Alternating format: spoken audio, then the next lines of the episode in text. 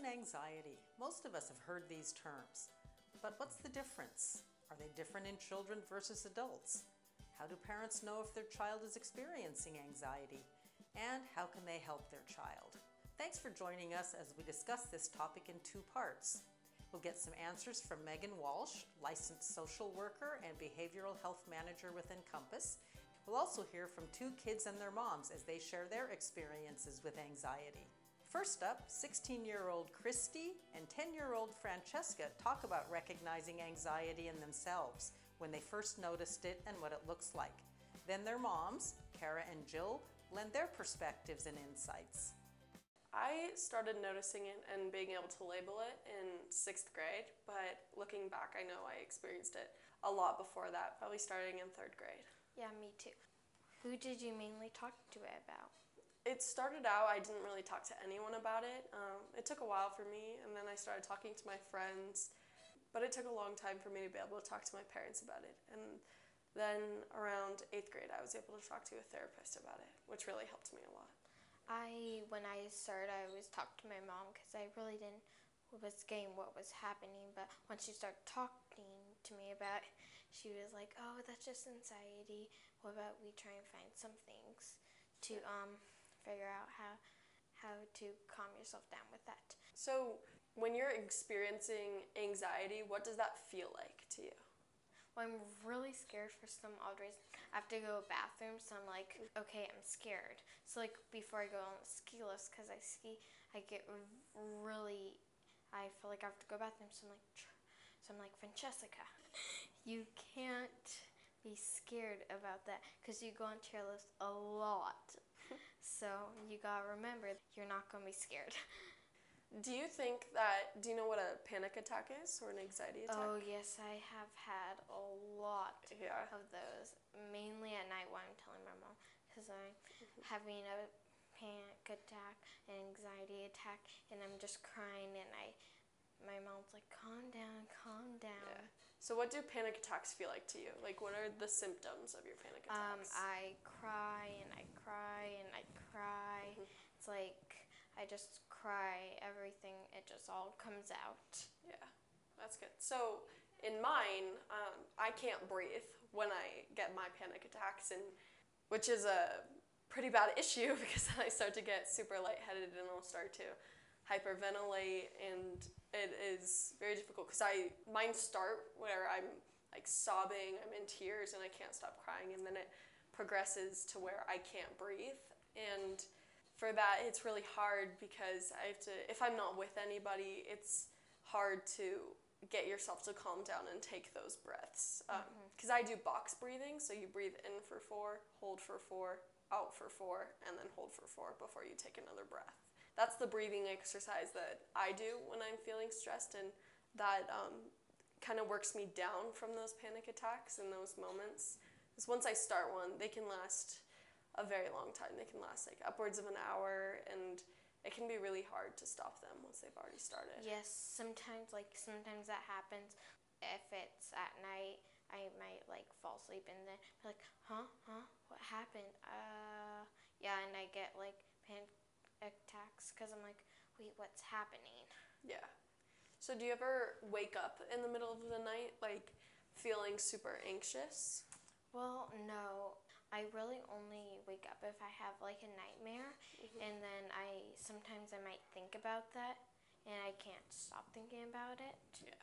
I get I am when I'm really stressed, I get nightmares too and I'll mm-hmm. wake up in like the middle of a panic attack. So I'll wake up and can't breathe and uh, that's kind of the problem that I have with that. I get the nightmares too. Is there any things that you'd like to share that you are a little worried about? Right now, I think I'm just worried about school and my time management right now. I have a lot of things going on between school, work, and sports, and then when I get really bad chronic migraines, and so when I'm missing school, it's really stressful to have to make that stuff up. Because when you get to high school, you have seven classes in a day, so it's seven different things you have to make up for every single day you miss, and I think that's one of my biggest stressors right now. Me too. About school, also like having lockdown, thinking about having lockdown drills makes me think about lockdowns, and then that scares me a lot. And getting behind in my work, that scares me a lot. But well, I have to always remember that I can. Um, it's okay for me to turn things in late because I have a special thing. So sometimes when you have that, that can help you calm down about about school. Do you worry about a lot about hypothetical things like that? Like, what if we had a lockdown? What if something bad happened? Yes, so much. I have lots of them. What do you find helps you when you get into those what if situations? When you start thinking about that, what helps you best to stop thinking about those what ifs? Well, um, it depends what time it is because if it's at school, then I just try and get back into the lesson my teacher's teaching me. But if it's at home, I would have to, I would get off my mind. And then at night, I would remember it. So I don't really like to tell anybody till like nighttime. Yeah. That was Christy and Francesca sharing their experiences with anxiety, including when they first noticed it and who they talked to about it. Now their mothers, Kara and Jill, lend their perspectives and insights. I notice that if I'm not in a good place, if I'm tired, if I'm hungry, if I'm not my best self, and she's she's triggered, I just sink right in there and we get into a nasty cycle. And it's like I can contribute all our big, like epic clashes to a time where she was having an anxious moment and I was not my best self and just kept chipping away at something. I'm thinking it was more behavior and it wasn't behavior. It was really anxiety rearing its its ang- angry head. And I get the brunt of it for sure. She feels comfortable and safe in releasing with me, um, which is great. But there's times where, yes, I'm not the best the best person to manage that. It's hard to distinguish between that behavior and anxiety. When did you start noticing that anxiety with her if you're looking back? You know, it's as I keep learning more and more. Before, I would have said I noticed it in middle school. And at first, I thought, oh, it's just, you know, challenges transitioning to middle school. And she had a really rough time. But then, as I've learned more and more about um, how anxiety can present in, in young kids, I would absolutely say around third grade is where I started seeing the worries um, go beyond just typical school worries to consuming worries around um, school performance and how she was doing in classes and really over analyzing and perseverating like just intense focus on school projects how about with how about with your little one Well, I actually have two that experience anxiety my son and my daughter. My son's older. Um, and I think looking back for him, it was when he was a baby. I remember um, trying to go work out after I had him, and, I, and he probably was like maybe one or two at the time. And I would try to go to the gym and I'd take him to the daycare and he would cry and he'd be inconsolable and they'd call me back. So I went every day for two weeks. I played with him in the gym. I tried to feel comfortable and he just couldn't do it when I would leave for a night to just go to the store, you know, even leaving with my husband, he was just uncontrollable crying. So I think for him it started really early on and as he kind of went through life, it definitely his anxiety is around starting new things, so transitions, you know, starting new teams or trying out for teams. He experiences a lot of anxiety. Middle school was really rough. Um, so support group for middle school transition Yes. It was so hard.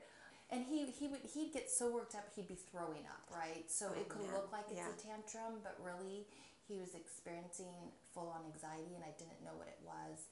When he got to middle school at that time I, I did understand anxiety more and I, I knew what was coming for so we could work with it. And then my daughter, she kind of experiences anxiety all the time. She sounds more like your daughter. She's younger though, she's fifth grade, but I think I noticed for her in kindergarten when I drop her off at school, she would be looking back at me and crying and anxious and didn't want to go to school and would like run into the gate because she wasn't paying attention. She was looking at me. But as she's getting older, it's definitely with school. If she Um, she has some learning disabilities, so she doesn't have things on time, even though she's allowed those things on time. It causes a lot of anxiety, so we're talking a lot about that. So early, I think I didn't know that then. I wish I would have. I wish someone Right. would have been like, "That's anxiety," and I just thought it was behavioral. Well, you know, I had a mom ask me one time, like, what, like, knowing what you know now, like, what would you have done differently early on?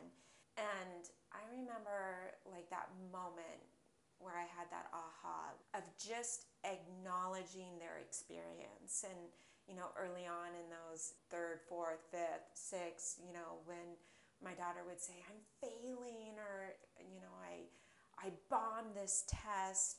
I never validated those feelings. I always, because I knew her, I knew she didn't. I, I knew that that wasn't an accurate reflection of her school or her performance, but that's the way she felt.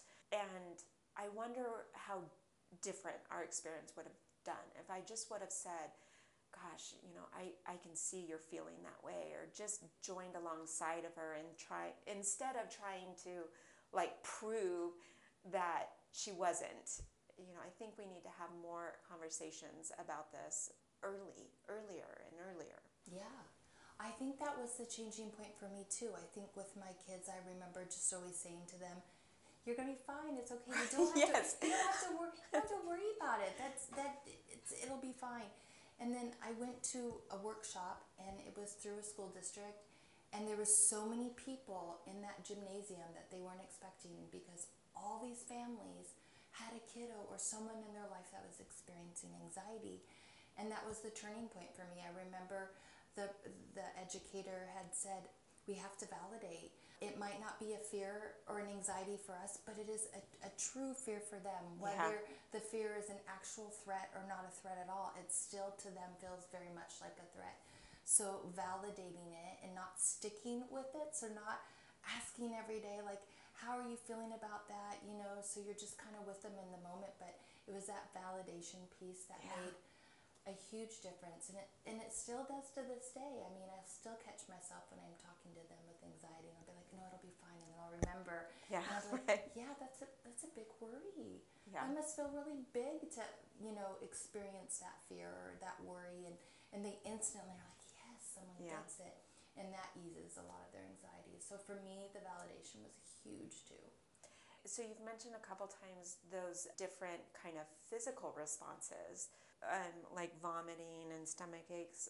Mine um, started having debilitating headaches, migraines, really early on, and it did take us a little while to start tracking some of these physical responses to kind of more intense periods of anxiety or, or stress and, and so like learning the different ways that it can present and you know stomach aches headaches vomiting you know fatigue all these different things that was really eye-opening uh, as well mm-hmm. I would agree with that. I think that's a really hard thing because every child's different. So, me having two that experience anxiety in different ways, Yeah, learning yeah. both of them, I've had to learn that with them. And, and they've also had to learn. And the older they get, being in fifth and seventh grade now, they're able to talk about it and they can kind of catch their anxiety before it happens and they can cope with it. But it's taken a long time through their development of Yeah. figuring that out.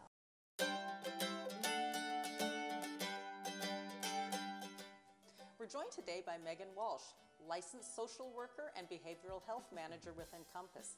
Thanks for joining us again today. Hi, Sam. Thanks for having me. So, this is a pretty big topic we're talking about today. So, first, can you explain the difference between stress and anxiety? Absolutely. So, stress is a response to an external cause. So, something happens, maybe you have a tight deadline at work, or maybe you have a fight with a friend. You have stress as a response to that event. Um, the difficult feelings go away after that situation is resolved. That's stress. Anxiety is a person's specific response to that stress, so the origin is internal. Um, many people describe it as a persistent feeling of dread or apprehension, feeling like something bad is going to happen, but not really knowing why or when. Um, and when the situation resolves itself, the feelings remain. So it's it's a response based on a situation that's or maybe already gone away or maybe isn't actually happening. That's Um, quite a difference because I think mm-hmm. we often use those two words interchangeably. Yeah, absolutely. And they're very, very different. Everybody experiences anxiety, everybody experiences stress, um, but the origins are very different. So, is it different in kids versus Mm-hmm. adults? And if so, how? So, every human is a little bit different, but the cause of anxiety in both adults and in kids is usually a mix of several different things. It could be a blend of genetics, it could be brain chemistry, life situations, and sometimes it can be learned behaviors. You know, the older we get, the more kind of not positive patterns we can develop sometimes, and so for adults, it can take a lot longer to unravel all of that. But really, anxiety is based in the fact that about 20% of people are born with an overactive amygdala. And the amygdala is a tiny little almond shaped part of our brain that's job is to scan our environment four times every second to let us know whether we are safe or not. And we're biologically hardwired to respond quickly to fear.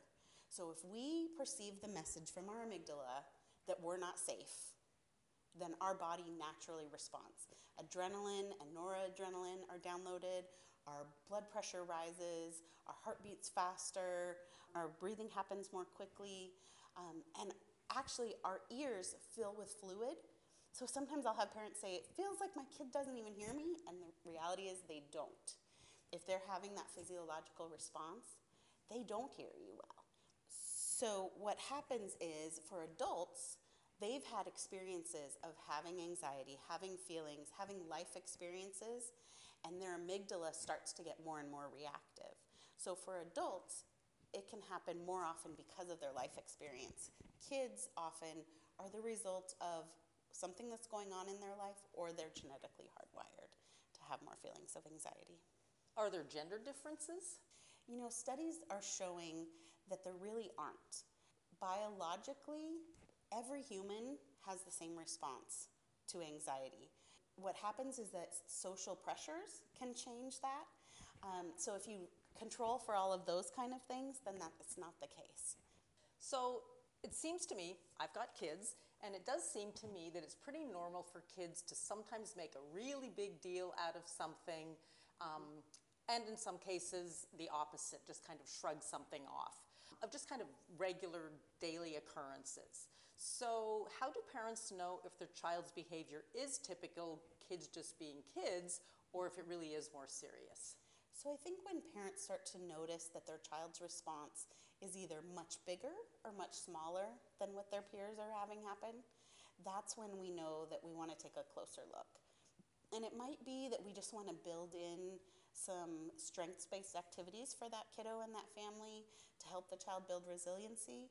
Or it might be that that child might need a medication or might need an individual or family therapy. So, how would parents know if their child is feeling anxious? What would they see? So they could see a change in sleeping patterns, in eating patterns. They might not be talking in certain situations. Sometimes we'll have kids who will come to school and won't speak a word at school, but they are chatty at home. And so that's a situation where there may be some anxiety going on at school. Um, you might have a kiddo who asks nonsense questions. Those are the kids who, the whole way to school, they're saying, What are we having for dinner? What's going on? What's that grass looking like? And what color is that? When they already know the answers to those things. But it's just a sign that they're feeling some anxiety around that.